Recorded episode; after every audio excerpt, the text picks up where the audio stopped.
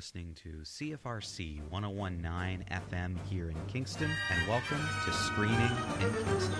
Times have changed. Our kids are getting worse. They won't obey their parents. They just want to fight and curse. Should we blame the government or blame society? Or should we blame the images on TV? No, blame Canada. Blame Canada. With all their beady little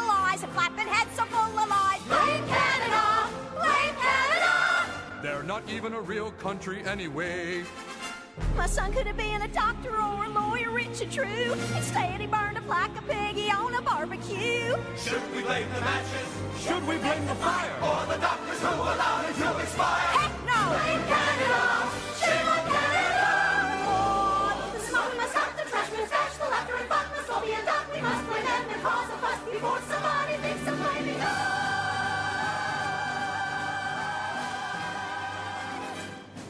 So that was Blame Canada as our opening song this week, which is a Oscar nominated song from the South Park movie that came out in 1999, South Park Bigger, Longer, and Uncut. So it was nominated for the 2000s uh, Oscars, which uh, actually Robin Williams sang the song Really? at the Oscars. Yeah, for no reason. They're just like, let's get a, a well, name. South Park is is a I mean it's a cartoon and it's you know it's kind of like pieces of paper put together like that's kind of the whole idea is like mm-hmm. it's a very like low Budget. quality low budget cartoon and it's and even now that it has a big budget it still like has that feel mm-hmm. to it so I, I feel like they just didn't know what to do so for some reason they got Robin Williams to come and sing it. I wasn't allowed watching South Park growing up. neither was I My parents thought it was very bad. And for a while, I wasn't allowed watching The Simpsons. But The Simpsons, I was allowed watching Yeah. The Simpsons way before I was allowed watching. the Simpsons are not as like politically charged and filled with I don't even think there's like a lot of like foul language in the Simpsons. It's just No. more adult the I think, content. yeah, like I don't know. I think my parents thought it was maybe too edgy for Yeah. kids. South Park I understand because It's crap. like I had to pe- anyone who knows that song well knows that what I just played was chopped up and around the, The swear words, the, the clean, clean kind of version. version, which makes it shorter, obviously. Um, but I thought it would be nice to play something in, in themed to the Oscars, and I think it's funny that Blame Canada was nominated. did they win? No, I don't think that. No, they didn't win. Um, I don't remember what won best song that year, but um, it's not even the best song in that movie, though. Like there, there are better songs, but like some of some even the song titles are, are too offensive to say. So I think that maybe that has something to do with it. Like I my feel like it was because if you look at like the awards for that movie, other awards nominated like other songs as best song, and and the Oscars chose Blame Canada. Um, so maybe like, it was one of the the clean, one of the cleanest ones, I guess. Yeah. So anyway, There it, you it- go. you know that it is what Our. Oscar connection. Yeah, I thought that that would be good because we going to kind of touch upon the Oscars on today's episode, um, as well as review Mary Queen of Scots, which we both saw. Um, and we're going to answer some fan questions. Uh, the theme for this episode, I've decided, is plow through, whether that be the snow, my my emotional state, or the fact that there's not a lot of really good movies that come out in January. We're just Yeah. plowing through It's whatever we do. Slog. Everyone keeps saying, Taylor, what are you going to go see at the theater? But they mean like the big theater, Oh. like the Cineplex. And I'm like, nothing. Yeah, there's not much There's- playing. Nothing happened. I mean, we get lucky because at least the screening room starts to get the Oscar movies that came out in December. Like they start to get them now. Yeah. So we get to see a few movies, and next week we will be reviewing some stuff from Reel Out That's true. because the Reel Out uh, Film Festival kicks off this weekend, so people can can definitely check that out. You should go to that festival first of all, buy tickets, go see some films. But we're going to review something next week. We don't know what. It's gonna be exciting. Matt said a bunch of titles to us last week, but As if we should know what yeah, they were. Yeah. I mean, I, I know what some of them are because I'm helping him with promotion, but even then, he But you rattled know them what off so fast. Yeah, the way like, he like conversationally Yeah. like, you know this one. Yeah, well, that's- no, that's I don't know that one. And and for those of you who who don't know this because you you listen to us on CFRC, we did a special Oscars nomination reaction podcast that came out on the weekend. It was our hot takes for the Oscar noms. So you can go download that now through the podcast network or through the podcast website um, for CFRC. And Matt stuck around and did that with us. Like we, or well, we came back together a couple days after you guys did the show, and we we recorded that. So it's it's both Taylor and myself and Matt. Yeah, it's a pretty fun time. I only freak out twice. There's, I, I in listening to it, I get irrationally angry twice. I think I get irrationally angry once. Yes, there's one thing that really. Yeah. Cooper. Is it? But yours was about movies. Mine was about the city of Kingston and life. so, Yeah. so mine was completely different That's than yours. okay. Yours, like, st- you stayed on topic. I did not. Well, I have a lot of feelings about Bradley Cooper, and one of our headlines is about him, so I'm sure I'll have some rage again. Well, with no further ado, let's roll and get started. And, and as I said, let's plow through to fan Yeah. questions. So this first one comes from email um, from B. They just signed it the letter B. Um, Hi, screening in Kingston. Really enjoying all the podcasts, and I'm now a follower on Instagram. I really liked seeing the quick reviews on Instagram and the one that Taylor did on Facebook for all the movies. Are you going to keep putting the movies you see up online, and will you review movies, um, uh, or w- will you post reviews of movies that you don't cover on the show but still see? Thanks for your time and keep up the good work. Um, this is a good question because I mean, really, the only reason why I did those Instagram things was I knew I was going to see a bunch of movies over the holidays, and we had already pre-recorded, so I thought it would be nice to throw out some new content.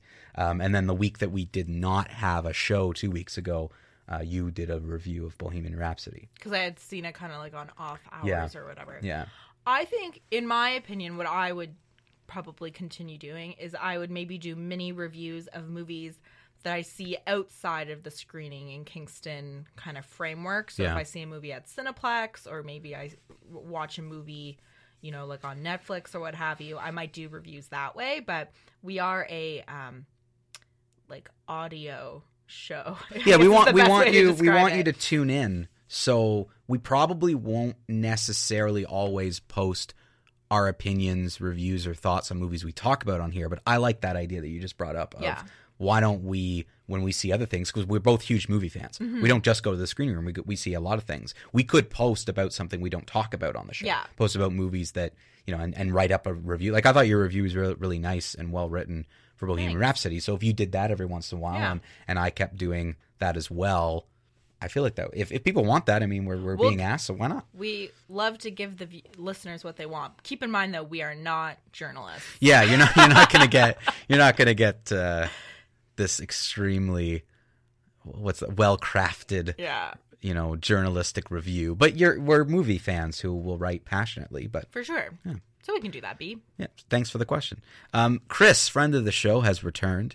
Uh, he must have known I was coming back on because he seems to. I was wondering where you were, Chris. I was nervous. Um, we haven't heard from Chris in a while, but uh, Chris writes, "How long do you think is too long for a movie?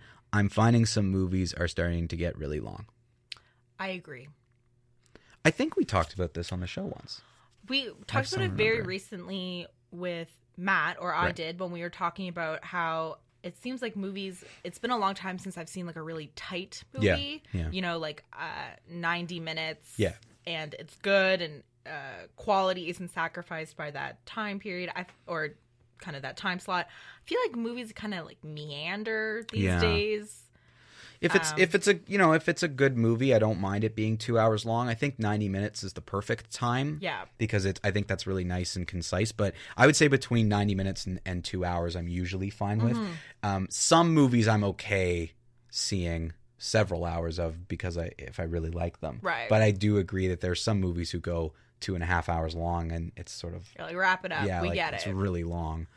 there's always like for me too there's exceptions to the rule like uh gone with the wind is over three hours and i can sit through that and watch it no problem i think gladiator is well over yeah, two hours and Gladiator does not feel long, and it is a long movie, and I think that that's an example as well as it, I think it worked in that way. yeah but i would say as a rule of thumb for me personally i agree not uh, 90 minutes to two hours If every movie stuck to ninety minutes to two hours, and then you got the odd epic that was longer, that might be I good. I, wouldn't, mean, I wouldn't complain about it no, no, no, yeah, and like again, like I can even think of like.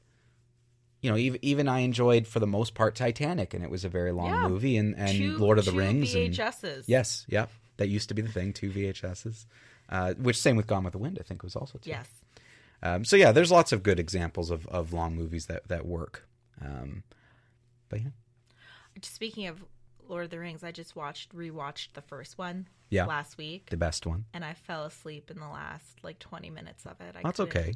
I felt guilty. The Lord of the Rings is to me, um, it's a comfort movie. Yeah, and I've seen it before. It's not like I didn't know what was happening. Although I did ask a lot of questions because it had been a long time since I've seen it. But I did fall asleep. Maybe see, maybe if it was two hours, that would have been. I wouldn't have fallen asleep. But anyways, Maybe, yeah. I it's mean, hard to say. Yeah. Might have been just been tired. Maybe yeah, maybe you're just tired. I remember during the last Lord of the Rings movie when it came out and I saw it in theaters.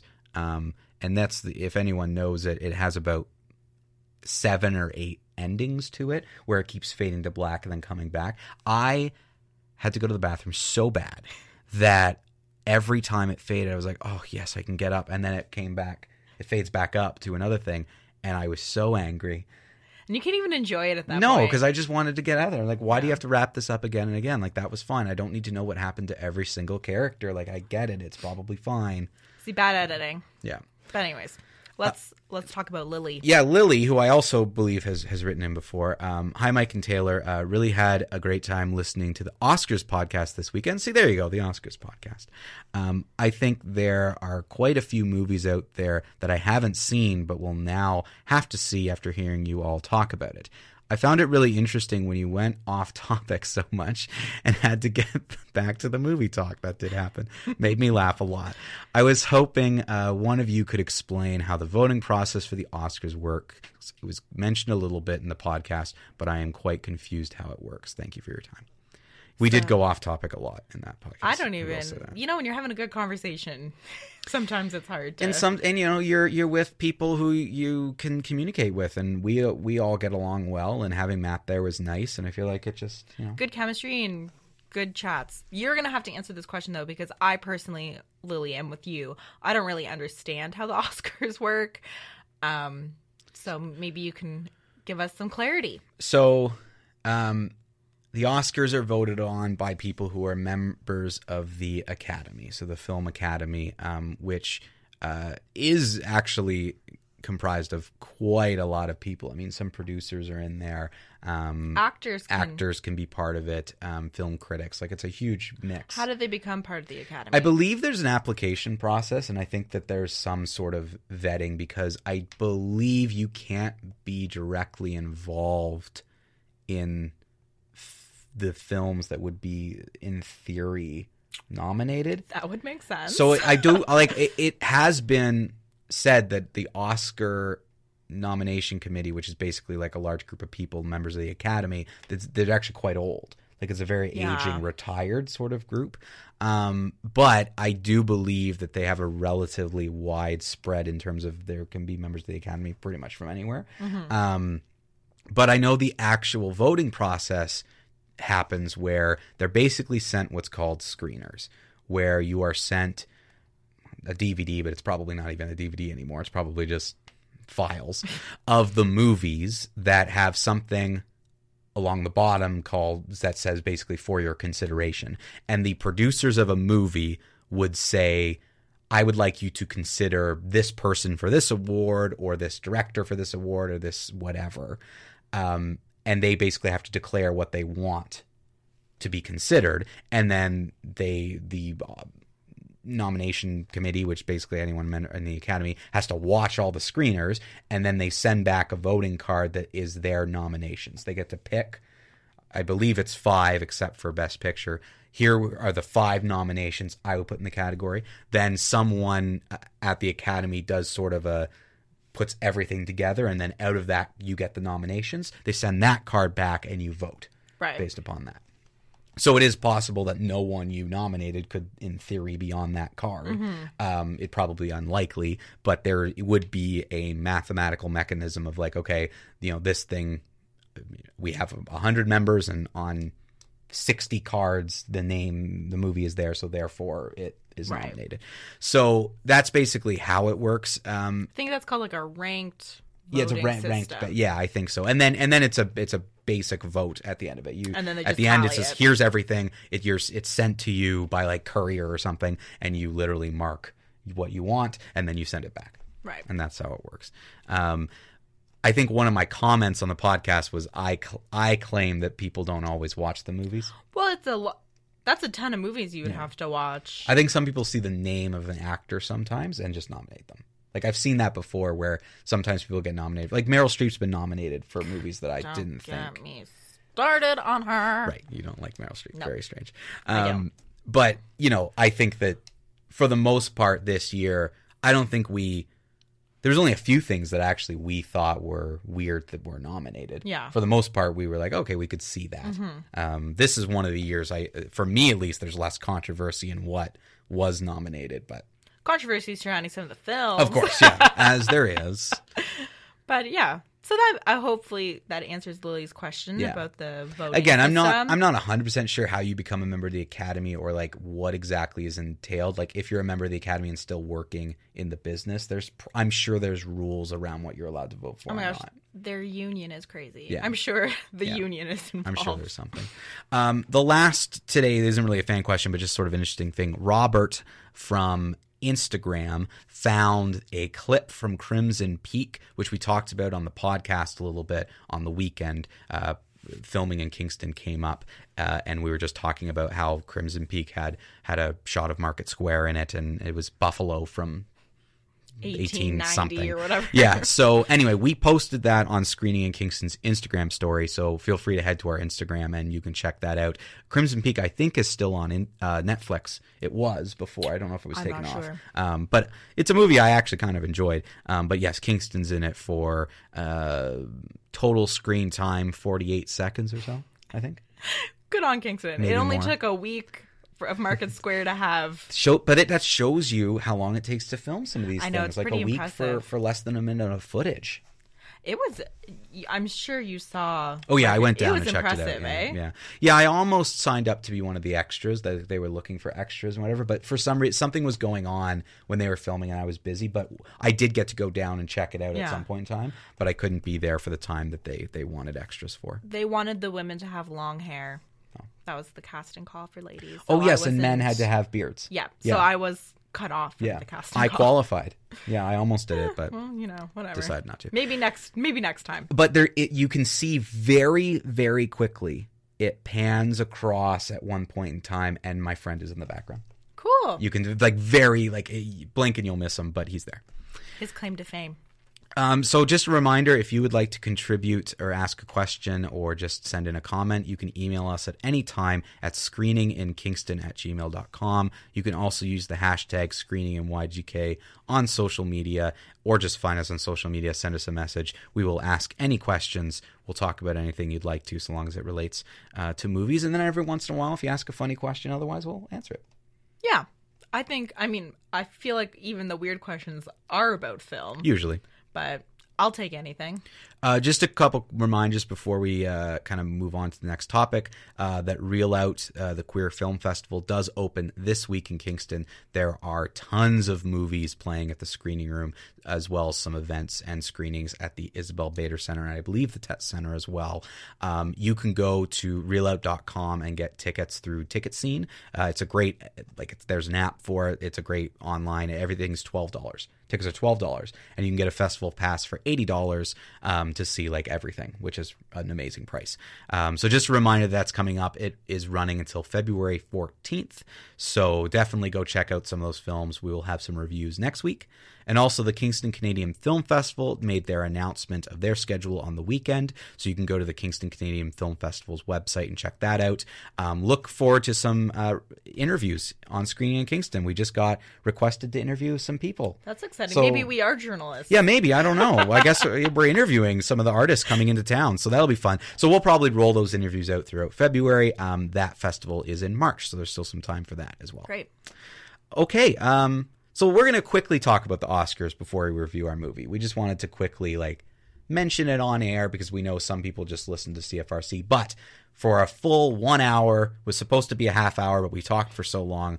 One hour episode of Screening in Kingston. It is available through the podcast. You can go download it now. That's all about the Oscars. We thought we'd just give very quick, in a nutshell, thoughts. Mm-hmm. Do you want to quickly run down your general thoughts on the nominations? I would say that I am not particularly surprised. I think my big takeaway is that I think it's when the Oscars announced that they wanted to introduce that popular movie category, and then with all of the backlash, they took it away. I think the Best Picture nominations really reflects how they wanted to have the popular movie category. Now, I don't know if we talked about this before or if I mentioned this to you, but the first ever Oscars, it was separated in a similar way. Like in like back in like 1920 or Yeah, so the very first Oscars, like the absolute first one, there were two categories. One was uh, best uh, best picture, which was basically the popular movie of the year, and then best achievement in filmmaking. I don't think like when you f- phrase it that way, I don't think that's necessarily a bad thing. I like that framing of it. yeah, Actually, I don't know.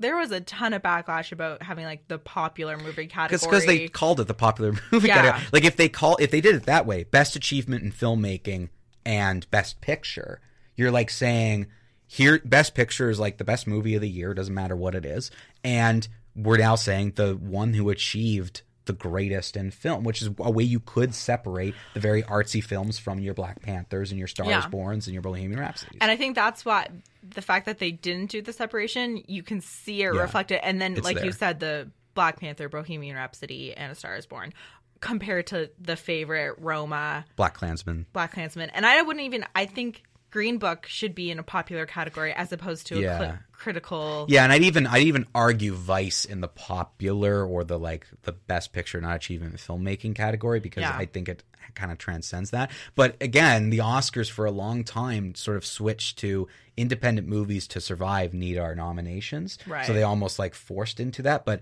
I mean, Gladiator won Best Picture. There, like, there's been a lot of movies that won- Blockbusters. yeah, that were blockbusters that won because they were just really good. And so Black Panther, I understand its nomination and I kind of get it. But if you want to make room for other really good movies, like I, I mean, I know it's a niche film, but the the last Avengers movie, Infinity War, is a huge achievement in in creating film, and it is an amazing feat.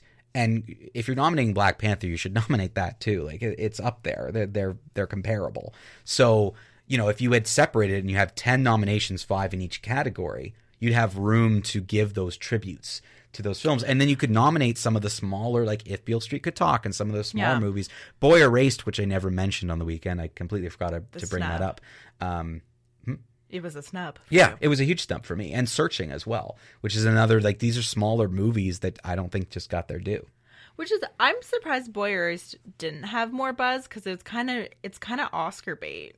Yeah, and and um, at least Joel Edgerton, I thought, did a fantastic job both directing and and starring as kind of the the creepy weird dude. Like I I felt he did a very good job, and, and I'm a little surprised he's not nominated. I, it's who knows. At the end, I think the takeaway for me for the Oscars is I'm just kind of like resigned to the process. I'm kind of just like whatever. They're gonna pick what movies they're gonna pick, and then it's fun to watch the movies and see you know what your favorites are and whether or not they'll get picked. Um, so we'll see. Some of like I still haven't seen the favorite. I think I'm seeing it um this Tuesday or tomorrow. It's hard. I don't know. Today, Today. you're seeing it today. Yes, it's time is a social construct. Yeah, Anyways, yeah. I'm thinking I'm seeing the favorite, and I think once I see the favorite, I'll be able to make more educated Oscar guesses. Because right now I'm just kind of going on, um, like what my heart's telling me. Like I know Yeah, I'm gonna that's a- like it, yeah. but I haven't seen it yet. it's a big film to to have not, not seen yet seen yet. because it's in so many categories. And it's it's the one it's one of the few that I haven't seen yet either, so I'll be checking it out. So that's kind of I'll we'll see. We'll revisit the Oscars. I mean, we're going to be talking about the Oscars now until it happens. Yes, and and I think you know I'm I'm working on something special for everyone. So um, little tease. Great. What are so what are your kind of if you have to summarize your podcast thoughts for our non-podcast listeners? My, my yeah. So my thoughts really in there were you know more or less. I didn't have a lot of hills to die on this time around as I have in previous years. There's a few films and movies that I just felt were snubbed. Um, Sorry to Bother You was one of the big ones that didn't get anything. Boy Erased, which really didn't get anything either. Um, Searching, um, and then other movies that I really enjoyed that just thought, you know, I knew they weren't going to be Oscar so they're not really snubs. But still, I believe deserve to be mentioned when it comes to best movies of the year, which is um, Love Simon and and Avengers: Infinity War. So I think that for me, the biggest takeaway was I think there's a lot that was snubbed. I'm interested to see the favorite because it knocked off a lot of things as well as uh, at Eternity's Gate for Willem Dafoe. Um, but otherwise, I'm I've done a good job this year. I'm pretty caught up on a, on a lot of the the movies. So um, yeah, I'm I'm most of my thoughts are are I think pretty much yeah that's fine and here's where I think they're heading. And then I I think I had a few thoughts on the weekend where I was you know ready to argue with someone about. But You're gonna let it. yeah You yeah have lots of time to argue. oh yeah there's because and there's the lots. Oscars are at the end of February. February, yeah, the last Sunday of February. Um, so yeah, We're just over a month out. just over a month out. So hopefully next week I'll have some announcement to make of something that we might be I'm doing. excited. We'll see. We'll see. We'll see what happens. Yeah. These weeks have been interesting, so we'll see. maybe I'll do it. Maybe I won't. Okay. Um. So let's talk about Mary Queen of Scots. Yeah. We both saw that movie. It's playing at the screening room. Um. What are your thoughts? I think I saw one headline that's saying like, "Oh, this was Oscar bait that didn't get any Oscars," which I think probably summarizes the movie. It was nominated for costume design, I think. which it deserves. The costume design was phenomenal. For anyone who's interested in costume design or historical costuming, I think they did an absolutely beautiful job. Um and that's kind of what they did the best. Yeah, I, I would describe this movie as a really good HBO movie hmm. or something that you would watch on television that was like pretty well put together. Yeah, like you would kind of be it's like a Saturday afternoon and you're flipping the channels. Yeah, like the like the Tudors Yeah. um television show or Game of Thrones where they're like of a relatively good quality. Mm-hmm. But I feel like because those things exist, I found a lot of flaws in this movie. Like there's also some great cinematography in this movie. Like there's some fantastic, beautiful. yeah, beautiful moments, but I just felt like the story for me just kind of went nowhere. Okay, that's what I felt. I Yeah. felt like like as a historical period piece based on real people and they're trying to Yeah. make claims to historical accuracy. There was no like thesis to the movie. There was- like it wasn't making a point. Yeah, there it was like this weird thing where they were like, "We're gonna stick to exactly what happened to the letter." And again, like I brought I brought this up on the weekend and got very upset about this. The problem with telling a story that is 100% based on real life is real life is not as interesting as movies or books. That's why we go to those things. So I felt like they just didn't do anything. Yeah, like there was no thesis. They were just no showing point. me things. Yeah. Like this happened Yeah. and then this happened. You might as well have watched a documentary. yeah. Or like read a, a book. Yeah. and I felt like it was m- marketed poorly in the sense that it was one of those things where based on the posters and on the the trailers you thought the movie was going to be one thing and then you actually watch another thing so i thought it was going to Yeah. be even though the title is mary queen of scots i thought that mary and elizabeth were going to get equal screen time Yeah. and the movie would be about their relationship and about that historical conflict Yeah. but instead it ended up largely being about Scottish independence. and and like to like I, I mean yes it's called mary queen of scots and like saoirse ronan is the focus and she's amazing. I know she's great. Like she, that's the that's the one thing coming out of that movie. I was like, I would consider her for an Oscar nomination, maybe because of all the amazing performers that maybe she wouldn't get in the top five. But I definitely would have considered. Her compared to Lady Gaga? Like, oh well, my god. I thought Lady Gaga did a I lot better than you and Matt did, but I know. But I thought the performances were good, but again, just kind of like boring. yeah, like I I definitely like I agree in the sense of like I think she was the standout Yes. And to me, again, Lady Gaga was a standout of A Star Is Born. So I kind of put them on a similar plateau where I was like, in a movie where I was so so, I kind of grabbed those two things. as Mm-hmm. like, these are really good. So to me, yeah, like Margot Robbie is not in this movie. Like She's barely. cameo. I think I think it's like she might have 15 minutes of screen time. Like, and, that might be generous. and on the posters, it's the two of Yeah, them. yeah. It's not which is not it, that's not accurate whatsoever. So don't go into the movie thinking No. that it's that's what I thought that it was going to be kind of essentially not to give anything away. They set it up so that you know immediately what's going to happen that opening shot. But the movie. So Yeah, it starts at the end and then the end. jumps you to the beginning. I don't know if you agree with me, but I think you know how like the last kind of 15 years of Mary's life isn't covered. Yes. Like when she gets to England. Yes. That's where the movie should have started. I wanted to see the 15 years of her in England. I would have liked to have seen something really creative done with a jump back and forth, where where half the movie, like you know how sometimes they do that, where you're basically seeing those 15 years where she's basically in England for her own safety and jumping back to how it got there, but going back Mm-hmm. And forth. That would have been interesting. But they really like, here's what happens to her at the end. Okay, now we're gonna jump to the beginning of her coming back to Scotland for the first time, and then it kind of like just goes from there, and you spend like almost two hours just in Scotland. Yeah, and Scottish like- politics. Yeah, with like little cl- little jumps to England, but at the same time, and again, it's like it's very, it is very focused on on Saoirse Ronan and and Mary, and it was not advertised that way. It was definitely Yeah. advertised as like it's about these two, and there's a parallel here. Yeah. but there's really no parallel. They have almost They're very different. very, not only very different, like they have like there's almost no reason to have any emotional connection to their relationship whatsoever. But it plays it as if you should. And like no emotional connection to Elizabeth. No. Like I don't care what's going on. And they kind of treated her like history I don't I don't know my Elizabethan hi- history very well, but I understand that Elizabeth was her own kind of force.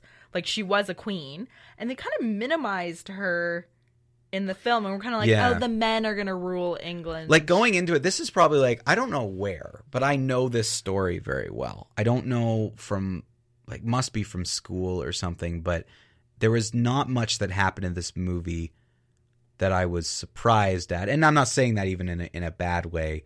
I'm more saying like I knew this story going into it. Yeah. So, but again, it didn't it didn't really give me anything new, and it didn't really like there were a couple little things where I was like, oh, that's interesting, but not not much. And and the the the exciting events that happen. So every movie has these like beats where something happens. So like the big thing that happens to Elizabeth and the several big things that happen to Mary, they were kind of not really that emotionally drawing to me. Like I didn't really feel and I was in an audience that was also packed of people and like I I'm trying to be more self-aware of like how audiences react to things Yeah. because often when I take people to the movies their like emotional connection to it is so different than mine Mm-hmm. that I feel like I'm missing something so I was trying to like scan every once in a while but everyone was kind of just sitting there so I feel like no one really there was no moment where like oh poor this person like I think it's more like oh. It's almost like a movie they would show in high school. Like if they were trying to like, you know how teachers are like, instead of showing you a documentary, I'm going to show you a film Yes, about yes. the time period, and you're kind of like, this movie's kind of boring, but Yes. it's more interesting than watching a documentary. and it's it's so interesting because I still really feel like it, it's just so comparable to like the Tudors, which was a four season or five season TV show. I, I feel like they're they're similar. I think like at the, my like end review would be maybe skip it right now, considering that it's Oscar season and you're gonna want to watch the Oscar movies. Do you know what I mean? Like, Yeah. this is a movie that you can like put on hold. It's Yeah. not like a pressing movie. Like you said, it's kind of like this is a movie you would flip channels to and you would put on for an afternoon. Yeah, So I don't know. Mine's kind of like a skip it, save it for later, and then stream it. yeah. I'm gonna my my official review will be stream it because I do think that if you watch it at home. And yeah, it's like a Saturday afternoon. You're you're gonna there's aspects of this you're gonna enjoy if you like history and these types of like these types of like historical dramas. Mm-hmm. You'll be fascinated by parts of it. I just think it failed a lot in areas, and I, I went into it going, I wonder why this wasn't nominated for any Oscars. And, And I now came you're out like, oh yeah, that's, that's, why, I wasn't nominated. Like the only thing, like yes, costume design was good, and the cinematography I really liked. And then yeah, I thought Saoirse Ronan did a great job. There were some beautiful framing shots like when she like mary is on the throne and her like handmaids are surrounding Mhm, her mhm. like that there were some really Yeah. beautiful shots in the movie and you're almost like wow these are kind of out of place Yeah, in this movie they were so beautiful yeah, but yeah. i was just i was just like it's a fine movie it's okay little just little like yeah i would say a little inconsistent as a movie but yeah if if you think you're going to like this type of movie, you probably will get some enjoyment out of it. I think I just feel like I was disappointed because the movie was something different than I thought it would be. Yeah, I of yeah. I definitely came out of it with a feeling of disappointment. Yeah. which is I don't think a good sign. So yeah, so I'm good. Yeah, I'm going to give it a stream it. Wait to watch it at home. Me too. There you go. Two streams it with a you're leaning still towards a skip or put on the shelf or Mine's a put on the shelf. put on the shelf. It's not really okay. Fine, stream it and put it on the shelf are the are your official things. So there you go. That's Mary Queen of Scots. It is playing now at the screening room, but there's tons of movies at the screening room, and of course, Reel Out kicks off this weekend. So there's lots of movies to go see. Actually, what's interesting about Reel Out is there's um there's a movie with Natalie Portman in it um that plays next week. Uh, we will mention it on next week's show, um, and I will get the name and exactly when it's playing. But I think a lot of people will like that. If you've never been to Reel Out, Matt said that's one of the a really good not the one where films. she plays the celebrity, is it? No, um, no, it's not that one. It's in more. It's an independent movie that Oh, she okay. happens to be in. Okay. Um, and then there's another one from um, a really pretty well known playwright, Thom Fitzgerald, that he directed and wrote. That's also next week in Reel Out. Matt just said to mention those as like if you've never been to Reel Out and you have like really, and he understands. Like some people just have no exposure, Yeah, no frame of reference. frame reference to the LGBTQ community and to queer films and what that means. He says those are the best films to go see, but we're going to save that for next week because we might be reviewing one of them. We don't know. He's sending. We don't know what screener. getting, he's sending we're a getting screener. screeners. Yeah, we're getting screeners. It's screeners. like we're Oscar Yeah. Academy people. I have no idea what he's picking, but it'll be two films for next week. But we will mention that next week. But look up the schedule. Look for Thom Fitzgerald and Natalie Portman's name. Um, those movies are the ones we're supposed to mention. As um, if you've never been before, you'll enjoy them. Yeah, cool. Okay, um, so now we have uh, lots of time for uh, my absolute favorite segment um, that I have a little intro for, so I'm going to play that. It's time for everyone's favorite segment, beloved by every single listener. Not a great plan. Let's do a head count here. Your brother, the demigod, a super soldier, a living legend who kind of lives up to the legend, a man with breathtaking anger management issues, a couple of master assassins, and you, big fella. You've managed to piss off every single one of them. That was the plan. Not a great plan. That's right, it's not a great plan, where we take a look at headlines in current movie news and see what Tony Stark thinks of them. Here's our first headline.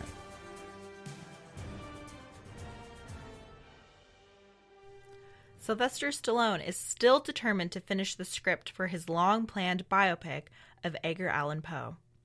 Not a great plan. I this is a long plan thing?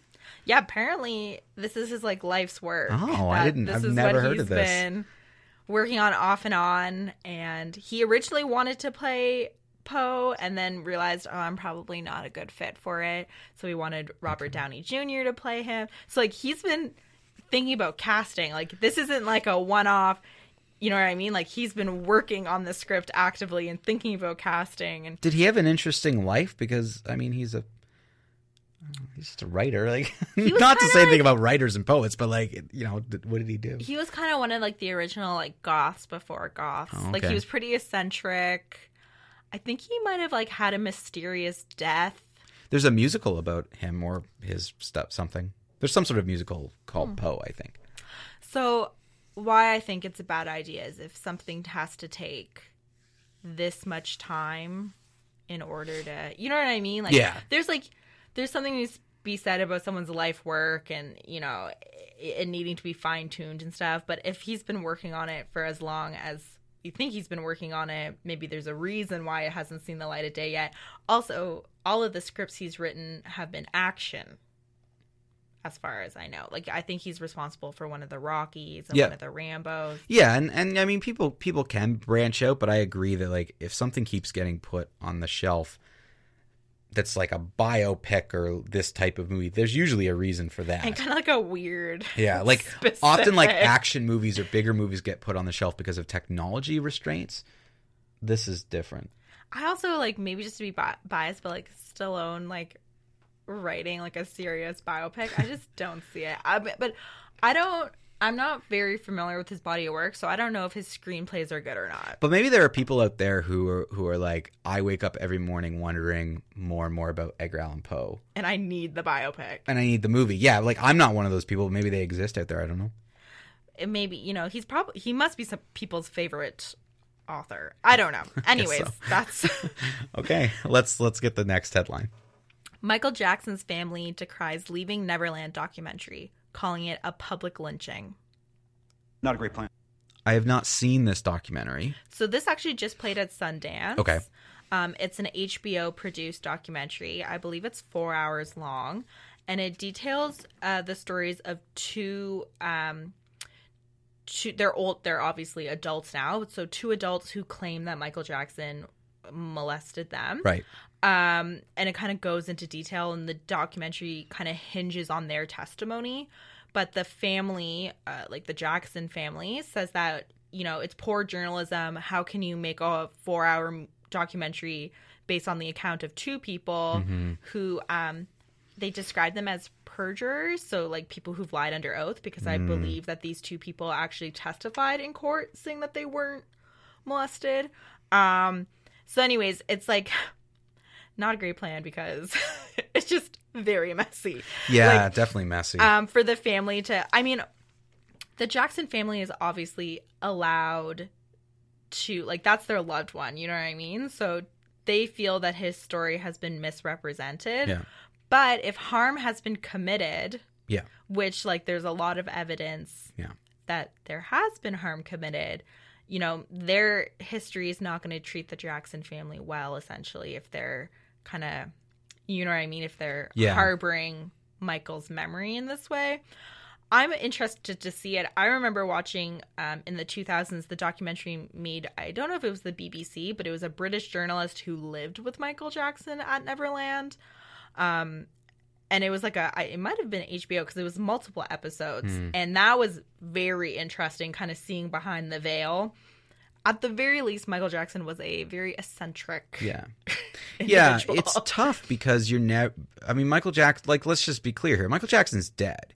So, frankly, it's hard anyway because when like we're trying, I think, really hard in a good way to create a culture where we no longer shut victims up. Like when someone feels that they have been victimized in any way, they should be heard. And I think that's the culture we're trying to create. Where in before it wouldn't. Um, and then there's also something to be said for the side of someone has the right to face their accuser Yeah. and defend themselves if they feel they're being wrongly represented, which clearly the family feels that way.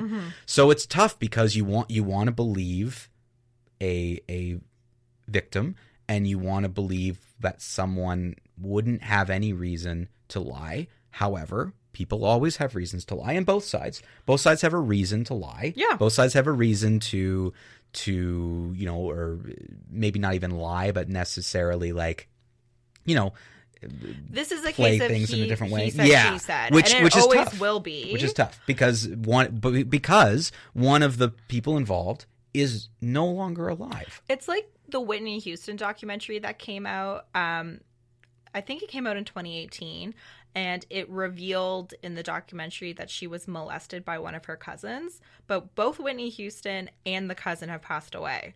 So the Houston family, or the family of the cousin who did the molestation, they were really upset because they said, you know, he's not alive to defend himself. Mm-hmm. Yeah, Whitney. Houston is not alive, and she never publicly said Yeah. anything. So I don't know. Like, That is is it, tough. It's tough, and is it salacious to like? You I know, mean- people think Michael Jackson's a weirdo. And yeah.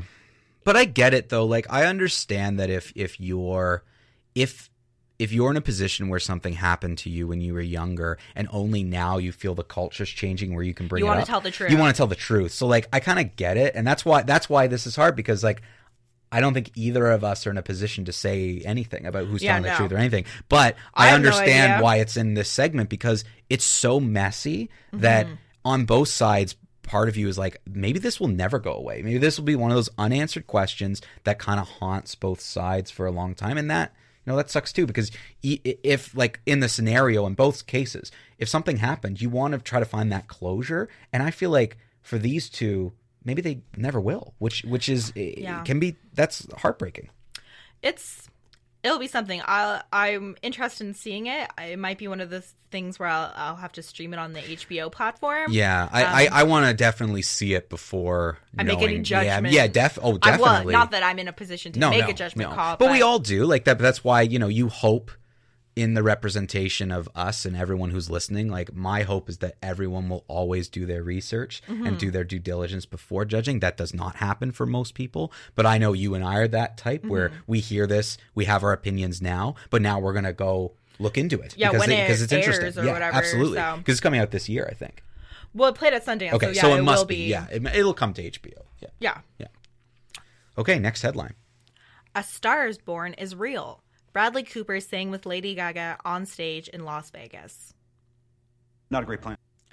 Fine, whatever. I just wish that this would die. Yeah, just Like I'm so whatever. Bradley Cooper's not a singer; he's an actor. I'm not that they can't do multiple things, but you know what I mean. Like, I have nothing to say about this because I'm sure there are lots of people who who literally cried over this. So we'll just leave it at that. yeah, but good for Lady Gaga for Yeah. having a Vegas show. Sure. Yeah. Why was Bradley Cooper even in Vegas? That's a good question, actually. I don't know why, Like, why why was he would. he- why it's not he- that far from Hollywood, but it is. Like, I mean, you, you would have to. Hmm, Just weird that he like. what was he doing there? Lady Gaga's like, "Come on up, Bradley, let's sing." It would they- be funny if he was actually literally just passing through and had no intention to do anything and was just literally Well, like it just happened. I didn't watch the footage, but the article said that like it's very evident that he's not like a musical performer, and that like compared to Lady Gaga, he seems like really shy. Well, yeah, because that's not his thing. They sang "Shallow" like from the Right. movie. Um, but yeah, so there you go. There the you the Star is Born legacy lives on. For those of you who love Stars Born who listen, you're I'm sure you're happy. Yes, you can probably find. And we're clips. happy you're happy. Exactly. Next headline. I don't know why that. Know. Next headline. Detective Pikachu. Pikachu. No, it's What? punny. It's okay. a pun. All right. Detective Pika 2, number 2, is already in the works. Not a great plan. What? no. The first one hasn't even come out yet. yeah, and like it had one good trailer and I laughed, but like that's it. The movie hasn't come out yet. No. So I guess they um the studio is banking on the fact that Of course they are. Pokemon is such like a like it will draw no matter what. Like you know like a like children's culture, you know, the kids will go see it even though they don't care. You know what you know well, what I'm do kids like Pokemon a lot right now? Because I, I Do you think the movie's for adults? Well, I don't know. I mean, when I was a kid, Pokemon was huge, and I remember seeing the movie in theaters, like the the, the first movie. Um, That's kind of what I was thinking the studio is banking on that kind Yeah. of. But you're right, like I don't know if kids I'm viewers, it's probably obvious from when you listen to me. I don't hang out a lot with young people. I don't know like what like I guess it's like people our age are going to go see Detective Pikachu. I don't know. I don't know. Based on the based on the trailer, it doesn't really even really seem like a children's movie. No. It's kind of dark. So I don't know who they're banking on seeing Detective Pikachu. Um, Ryan Reynolds is the voice of Pikachu. Yes, Um, the other actor, I don't know. he was in something that I I literally can see his face and in that movie, and I can't name that movie. But he was he, he's been in it. He's he's younger, like he's been in a couple. Oh, the Jurassic Park movie that just came out. Oh. That's it. He played one of the like other young scientists they like dragged So along. in my opinion, he's a no name. Oh yeah, no, he he's just started out. Like he's he's one of those like in a couple years he might be an up and coming Fair. actor. Like he's just starting to get roles. I don't even know if we needed Detective Pikachu one. I'm I'm curious and I'm intrigued enough to want to go see it from the one trailer I saw, but that's I about always it. think it's so ballsy when the first movie hasn't even come out and they've green lit. Yeah, and, and that's a huge mistake like the DC movie universe made with um you know after uh after they they had Batman v Superman, they had already greenlit a Justice League movie for like 2 years later and the cr- critical and and uh, critic response was really bad, and the audience response was really mixed to that movie. So they kind of got stuck I with get a bunch of movies. I get that you need to like sign contracts. Yeah. You know, like you need to retain Yeah. star power and stuff. Oh, stuff. yeah, and but oh my gosh, please just make the first movie Oh yeah, I would I would definitely be the producer waiting like let's just wait till at least close to opening weekend. Like I could see with because they do tracking and stuff. If Yeah. you're tracking it and you're like ticket sales are going really well, then you could start the process of greenlighting things. But yeah, I think it's too early. And it doesn't come out until like May. So crazy. okay, next headline. Netflix is reanimating Resident Evil as a TV series. Also, that's also a pun. Punny headlines today. Not a great plan. I wasn't sure if that was the end of the headline or not because you kept going. So, so I don't know how that's going to turn out in the end. Um, Because reanimating the movies about Resident Evil zombies. Reanimating Yeah. because it wasn't animated. But so reanimating in the sense that the TV series is going to be animated, I believe. Oh, but so- also like oh, the oh. reanimation of a dead body. I see. So it works Ah, both ways. I It's see what you're saying. That's why you were laughing. Okay. Um, I didn't get that the first time I read the article. yeah. Another thing I just don't think we need. And on top of it, the producers or the people who own Resident Evil, the movie franchise, they're also in talks to reboot the film franchise. So not only are we going to have a Netflix TV series Resident Evil, we're going to have a reboot of the Why movie do you franchise. reboot something that just ended like not even two, three years ago? Like the last movie, which did poorly, came out I think three years ago. It's like them talking about rebooting Transformers. Like, can't we have a rest? Also, it's not Like a even, break? in my opinion, it's not a reboot. It's just a continuation of the existing universe. But I don't know. I'm you know what I would actually like to see a reboot of? I'm just gonna throw this out there, and it's not gonna be a popular opinion, but we have time, so I'm gonna do it. I would like to see them do a reboot of Harry Potter, but as a television show on each HBO, so they could put everything in the books that they couldn't squeeze into the like movies, the adult, and like just the more adult content. yeah, and and really like with the technology that that we have now and the way that that television is, like Harry, the first Harry. Potter movie came out in like what 2000.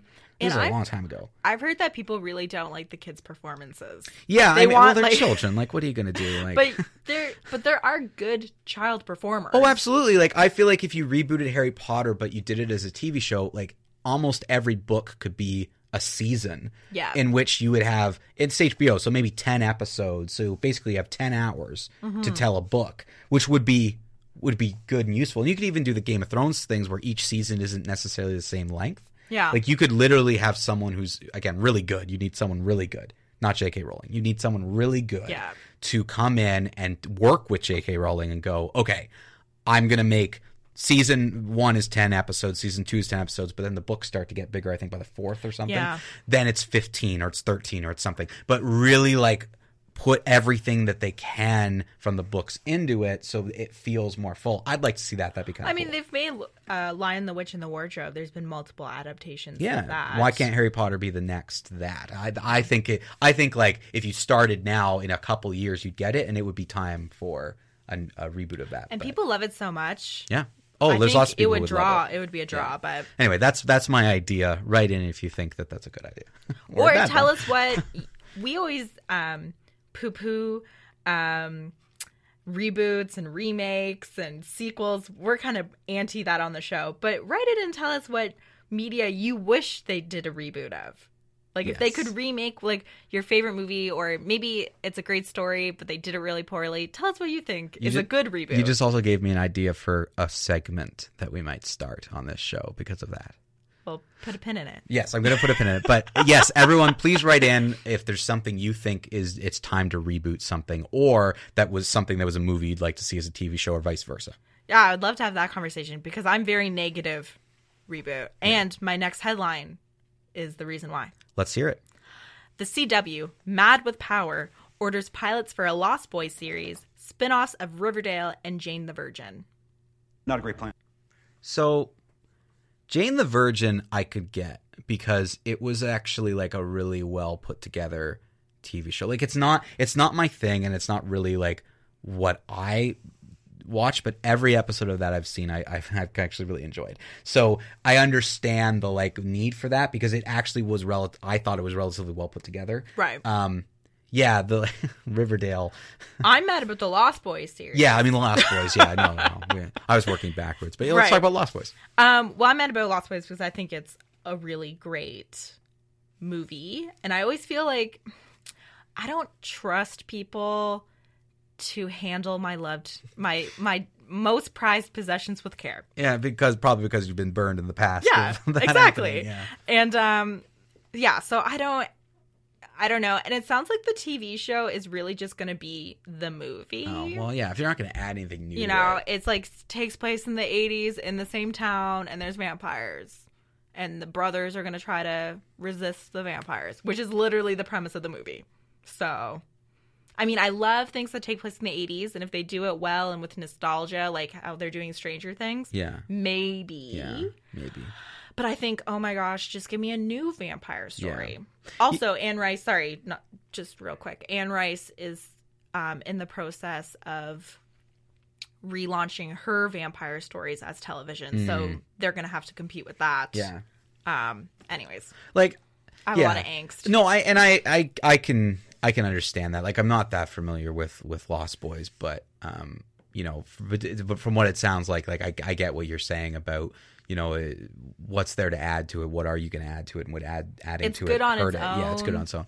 Like I feel like a spin-off thing you know is somewhat safer where it's like it's kind of in the same world but not really and that's that's kind of why like the jane the virgin thing makes me go well, well that's kind of interesting because like if it was about i was just having this conversation with someone about rogelio as my favorite character um, which is her father um, basically in in in the tv show and he's he's such an uh, absurd character but so interesting and funny that like learning about his life and how he grew up and what he was like like that might be interesting but again it- you have to have the right writers Spin-off is about. I've never seen Jane the Virgin. okay And I did like a kind of a quick read of the article, but it sounds like is she, is she an author? yeah And okay, the spin-offs are going to be about each episode is a book she's written oh never mind or something. Like correct me I if I'm that. wrong. It's like a really weird I remember reading I it and being like I don't understand. no like that premise. never mind that i thought maybe they were going to take characters and do something with it okay No, no, it's I'm about her being an author. Oh, okay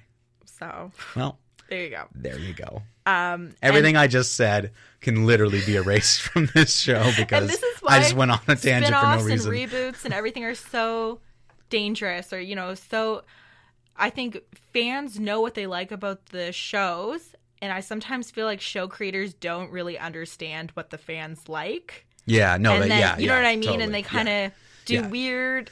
Yeah they're they, you know they they they do this all the time where they're like oh here's this character he has a leather jacket. You know what people want to know? How he got that leather jacket. And then the next movie's just how he got the leather jacket. And, And- then the movie after is a spin-off of where the leather jacket came from and what company it was built in. Yeah which and is we were not what and we cared about the baseball cap. Yeah we cared about the baseball cap or we cared about like literally anything else so yeah. yeah. So anyways uh, cw they are mad with power Yes, need they to- are. they I need to understand. stop. Okay, I understand this a lot more now. You should have stopped me when I was going on my rant. But well i've never seen the show so i don't Oh. know i don't know you didn't. Know. Okay. Well, anyway, Rogelio is great. okay Moving on. Next headline. All right, this is our last headline. Oh. All right, so Elton John makes bold prediction that Shallow will win Oscar for Best Original Song. Not a great plan. Yeah. So I don't agree with that, but I I could see it happening. What are the other, do you know, real quick, maybe look up, what are the other songs for, did, for this category? I don't think, shoot me, people who love A Star is Born. I don't think it's a very good song. I hate when it comes on in the grocery store. Yeah. So shallow. Um, we've got when a cowboy trades his spurs, which is from. Um, That Coen brother movie. Yes, Ballad of Buster Scruggs, which uh, I recommend because there is a chicken who does math in it. um, the place where lost things go, which is from Mary Poppins. Mm. Um, All the stars, which I'm not too sure. It doesn't say which movie that one's from, um, but it's Kendrick Lamar who wrote that one. Um, And Oh, I'll I think that's fight Black- Diane Warren. I think that's Black Klansman. Oh, BlacKkKlansman. Okay. The other. Yes. Okay. Yeah, that's right. Yeah, all the stars. Yeah. Um. Yeah. I mean, again, I I just I think I said this in the podcast. Like, this is probably the category where I could see them getting their thing. I think they will win because the they get to everyone performs their songs, right? So Lady Gaga's Oh, gonna right, do her that's true, thing. yeah. I love this is one of my favorite parts of the Oscars is seeing the live performances of the songs. Um That's usually when I go get more snacks. because you're not a music guy. Um, so I don't know. I think she will win. I she's talented. She won Yeah. Best Song for the Golden Globes. I think. yeah, and I think again, I I think this might be the category where they win for best song because they might not win anywhere else. Like Lady Gaga might still win, but I think her category is getting more and more um interest from some of the other actors nominated. So yeah, I, I could see it happening. I, again, I don't agree, but I could see it. The only thing I think her toughest competition will be the Mary Poppins song because everyone loves. Oh, and that's the I think that's the heartfelt one, right? Like that's like the emotional one. I haven't seen Mar- the new Mary Poppins. Does uh yes, it is. does she do her own singing? Yeah, she does.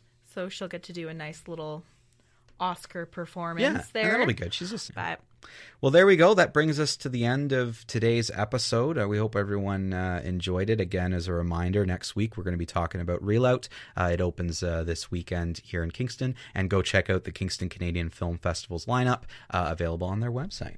wonderful. Go see some movies.